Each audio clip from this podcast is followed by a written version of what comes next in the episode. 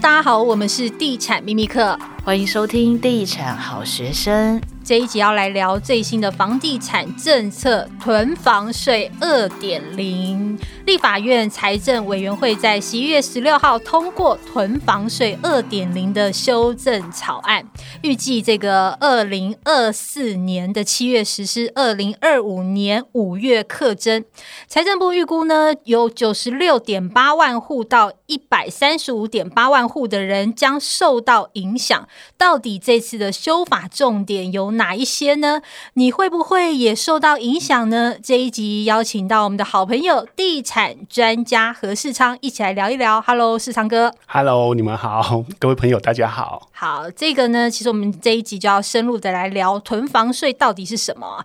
囤房税其实就是每年都要缴的房屋税啦，只是因为这次的修法针对这个多屋族，也就是房子很多的人做了这个税率的调整哦，所以叫它这个囤房税二。二点零，世昌哥可不可以先跟大家说一下这一次的调整到底有哪一些重点呢？哦，这一次调整的重点非常的多，哎，而且呢，有一个重点就是他把这个每一个族群的税率都切得非常的细。比如说，呃，囤房税率呢，第一个重点就是说，以前呢是每一个县市算你说，呃，你名下有几户。来课征税，那现在呢是全国囤房税二点零是采用全国总归户，也就是说你跟你的配偶啊，还有未成年子女都算同一户。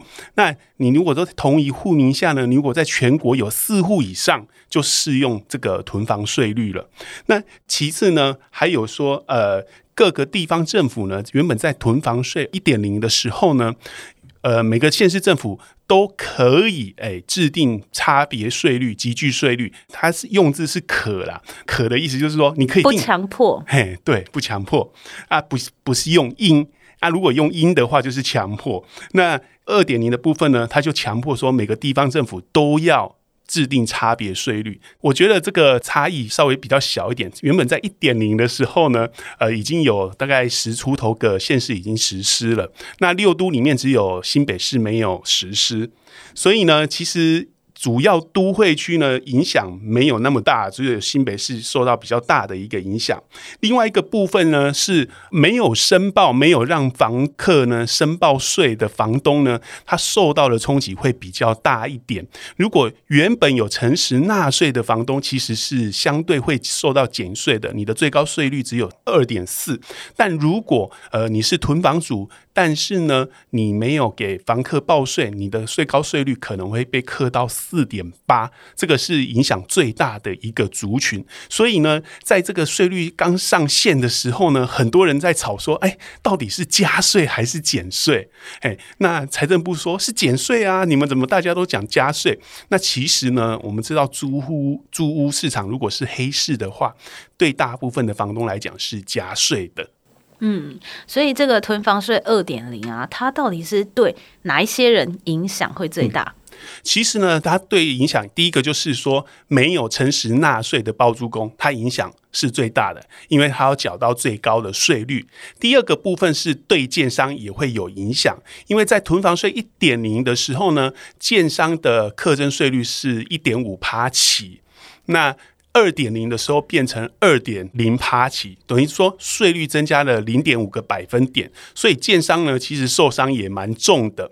那第三个就是。大家没有猜到的一个点，就是说，其实它对台北市的屋主冲击很大。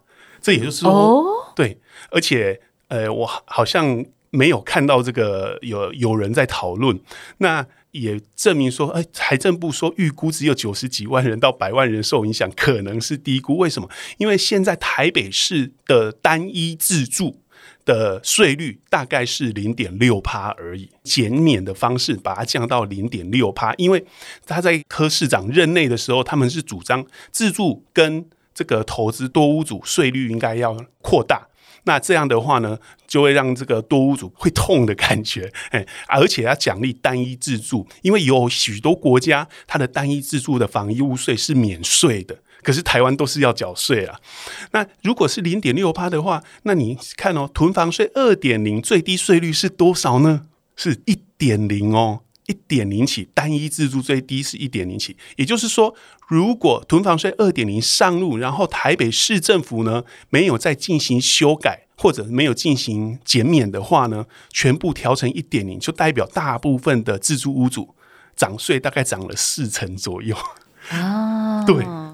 所以，我们刚有讲到说，就是，哎，其实也不是每一个人的要缴的这个房屋税都变高了，因为刚有讲到这个有这个单一自住税率这件事情嘛。那一般的县市的话呢，要符合什么样的条件？才能够有这个单一自住的这个税率呢？其实单一自住的税率，它的条件非常的严格了，就是你这一个家户里面就只有一户，在全国里面就只有一户。嗯，家户就是本人、配偶跟未成年子女，全国就只能一户。对，而且呢，这一户你们要自住，不能出租，嗯、不能营业。对。你出租营业的话也不算哦，比如说你在外工作，比如说像我，我是北漂族嘛，那我们嗯这个高雄的房子如果租别人，然后我只有一户，那我在台北租别人的房子，这样我就不能申请单一自住了啊。嘿，所以即使我只有一户，我还是要被课比较重的税，我不能指定单一自住这种呃优惠税率。嗯，这个就是自用住宅的一些条件嘛。嗯，那其实对这个多屋主，我觉得影响非常大哦。就是这一次，就是它是以这个单一归户到全国归户，这边来帮大家说明一下，这样会更清楚哦。首当其冲，当然就是多屋主的税金的部分了，因为刚刚有讲到这个从各县市的归户改成全国归户。那我这边来举例一下哦，如果小明他在全台有五间非自用的住宅，分别两间是在台。台北市两间是在台中，一户在宜兰。那目前呢，一点零的时代，各县市的差别税率核算就是台北市两户是二点四，台中是两户二点四，宜兰一户是一点五。但如果囤房税二点零上路之后呢，等于是台北市的两户就要算五户的税率哦，台中市的两户一样要算五户，宜兰县一户。也要算五户，所以其实这个影响是非常非常的大的。是，所以呢，囤房税二点零其实，呃，对全国的民众来讲，它是一个新的税，大家要重新去适应它，不然你等到呃后年接到这个税单的时候，可能会吓一跳，就是啊，要修哦，怎么贵的这么多？对，所以这就变成说。房子越多的人呢，你就要缴越重的税。那这个问题就来了，就是说大家都在探讨说，这样子房东到底会不会把税转嫁给租客？对啊，因为其实我们也有稍微算了一下，就是如果你就是诚实申报这个所得之后要缴的这个税金，有可能会高于这个减免下来的这个税耶。那这样房东他们会选择去诚实申报吗？嗯、还是他就让他？用比较高的税率去计算，再把成本转嫁到这个租客的身上。其实我觉得，呃，很多人在讨论说房东到底会不会转嫁，而我觉得这个问题根本就是白讨论的。是人都知道房东一定会转嫁，哪有房东不转嫁？除非那种啊，真的是已经修炼成仙了、得道成仙的那种房东，才不会转嫁。没有听过有人会赔钱租房子的嘛？所以对大部分的房东来讲，他。多多少少都会转嫁。那你有的人会说，哎，可是有的房东降税啊。如果你诚实纳税的话，你最高税率才二点四。但是你不能这样想哦。你要知道，整个租屋市场它跟房价、呃买卖市场是一样，是有一个比价的效应。比如说，呃，T 原本只租三万块，那他的税没有被增加，我那我的房子呢，因为税增加的原因，我租了三万六。那等到 T 的租约到的时候，他发现，哎，我的房子。跟合资商比起来，我没比较差啊，为什么我只租三万？那他就会慢慢调，可能会调到三万二、三万三。就这种比价效应，所以呢，最后一定会被被高价，整个租金市场一定会被高价的物件拉起来。哦，听起来这个也蛮可怕的哦，就是这个租屋市场它租金会慢慢的上升哦。是，嗯，对。那其实最近这几年政府一直在鼓励大家诚实纳税嘛，那可是为什么说房东还是不诚实纳税？可能主要有两个原因啊。第一点就是所得税，因为过去呢，大家希望呃财政部可以把租金所得跟综合所得税两个分离课税，嗯，拆开来算就对。对，这样的话呢，你不要把它并进重所税申报，因为并进重所税呢，有的人可能税率从五趴跳到十二趴，或者十二趴跳到二十趴，他觉得这样很痛，他不要。嘿，那这样的话呢，如果你分离课税，房东会比较愿意缴税，但是我们不知道为什么财政部他就不要嘛，因为。正常来讲，我们那个什么 REITs 啊、股利啊，都是分离课税啊。但是为什么租金所得他就不分离课税？他宁愿课不到，他也不要跟这个分离课税。那第二点就是，我们的房地合一税里面有一个四百万的免税条款，就是说，你如果持有自住持有满六年，那你有个四百万的所得净额，你如果赚四百万以内是不用缴税的。那如果你出租呢，你就不能享受这个优惠。所以呢，很多房东他就不想去牺牲这四百万，对，因为其实这个影响还蛮大的，所以其实我觉得政府当初在。设计这一个政策的时候，他的出发点应该是说，他觉得市场上有一些房屋是空置的房屋。嗯，那你如果就是租人，而且诚实申报的话，他把这些空置的房屋逼进这个市场里面来，是不是也有机会可以？因为数量变多了嘛，出租的房子变多，是不是有机会可以就是抑制这个租金的部分？原理上是这样啊。嘿，原理上，但是我们从每一个国家来看，都没有发生过这么理想的事情。嘿，就是说，除非你增加的量会大到一个非常非常大的地步，否则你增加的量只是稍微增加，每年微幅增加，每年微幅增加，其实对整个租屋市场影响不大。杯水车薪，哎，所以真的是，我是觉得没有那么的乐观。对，不过其实也不是每一个人的房屋税都变高啦，是符合什么样的条件之后的二点零上路之后，反而是变低了呢？第一个就是我们刚才提到了单一自住这一种税率呢，你是从原本最低税率一点二降到了一趴，哎，虽然是。有点九牛一毛的感觉了，但是总是聊胜于无嘛。那第二个呢，则是诚实纳税的这个房东。那你诚实纳税的房东呢，其实最高税率从三点六降到二点四，你的最高税率减少了一点二个百分点，所以算是囤房税二点零最大的受惠族群。嗯，如果是针对这个社会住宅或是公益出租使用，这个税负更轻哦，这个税率是维持在一点二趴。那另外继承的部分呢，只要你是共有的非自住的，法定税率是二趴到四点八趴，二点之后呢，就是按这个最低的一点五到二点四趴来计算哦。有些人可能会觉得很奇怪，就是为什么继承取得的共有房屋，还会被减税。那其实政府的考量点是说，因为是继承取得的共有，所以其实他不管是要租人什么，他要下决定可能都会比较困难，就是需要大家同意。所以针对这个部分有做一些税率上的调整。对，其实对我来讲，我觉得继承共有的这个房子呢。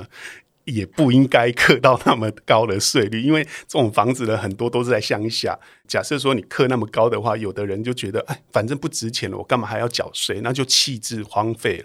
那那时候也有考虑到这一点，避免像这个日本，因为日本的乡下的房子空屋呢就被大量的弃置嘛，而且他们不止要缴空屋税，然后又要善尽修缮的义务，所以呢，他们就觉得哦，干嘛那么麻烦，我就不要了。所以这个。台湾呢，因为日本的这个前车之鉴，所以进行税率上的稍微微幅的修改，我觉得是还蛮合理的。嗯，那其实这个这一次这个囤房税二点零当中呢，有一条是针对建商持有余屋的部分，嗯、就是这个税率呢，它其实是有做稍微的调高。那你觉得说这会对房价造成影响吗？哇，建商现在的成本是蛮高的，又增加了。对，那这个当然大家会有争议啊。第一个争议就是说，该不该针对生产者课税？那第二个争议就是说。呃，要克多重的税才能逼建商把余屋丢出来？对，那不要一直惜售，赶快拿出来卖一卖。是啊，我们都知道，其实课全球课征囤房税的国家真的少之又少。那台湾过去这几年来对建商课征囤房税的限制呢，也没有看到建商抛售余屋的动作。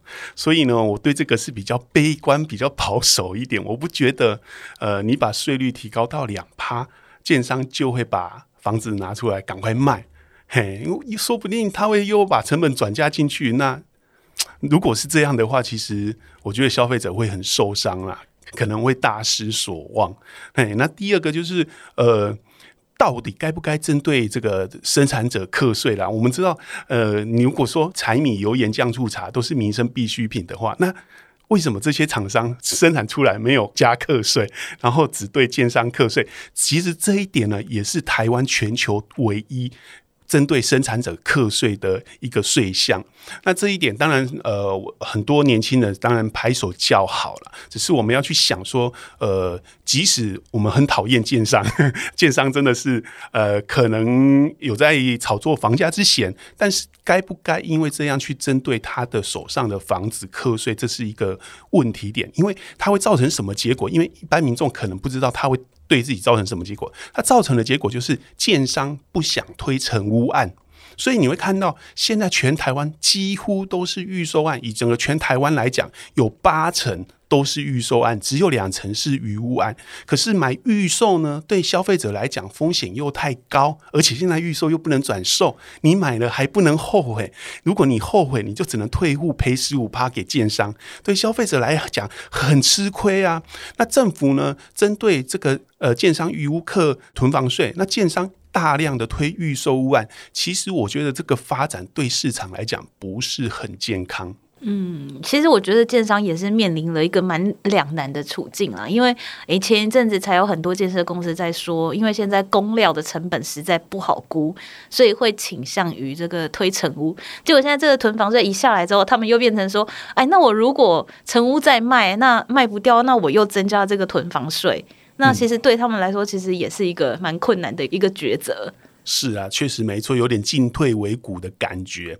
那其实，呃，我们从最近这几年来，尤其是最近这。一年半以来，我们看到全世界的国家的建商，很多先进国家的建商都是因为建筑成本高涨，还有因为升息的关系，造成资金成本上扬，所以建商倒闭潮席卷而来。但是台湾已经算相对稳定了。是。那如果这么重的税又刻下去，我觉得对中小型建商来讲，因为他们口袋比较浅啊，坦白讲，他们的生存的空间比较小。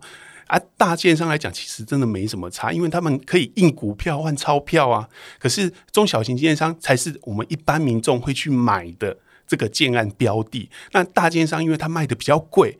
大部分民众，尤其是首购族，是不太可能买得起的。那如果这些中小型建商都因为政府的政策打房而消失的话呢？市场上就剩下比较贵的建案。嗯，老实说，这样子这样的发展，我觉得消费者不见得可以占到便宜。所以我觉得，就是对建商课税增加它的成本，并不能跟房价会变低画上等号啦。所以大家还是可以再观察一下后续的发展会是怎样。嗯，好，最后也提醒一下买房族哦，其实囤房税对这个首购。第一次买房的人是没有影响的，主要是针对多屋主跟余屋多的建商会有比较大的冲击。那囤房税二点零是预计在明年，就是二零二四年的七月实施，二零二五年五月要开征这个房屋税就会开始课征了。好，那这一集也非常谢谢世昌哥，谢谢。那我们就下一集再见喽，拜拜。拜拜。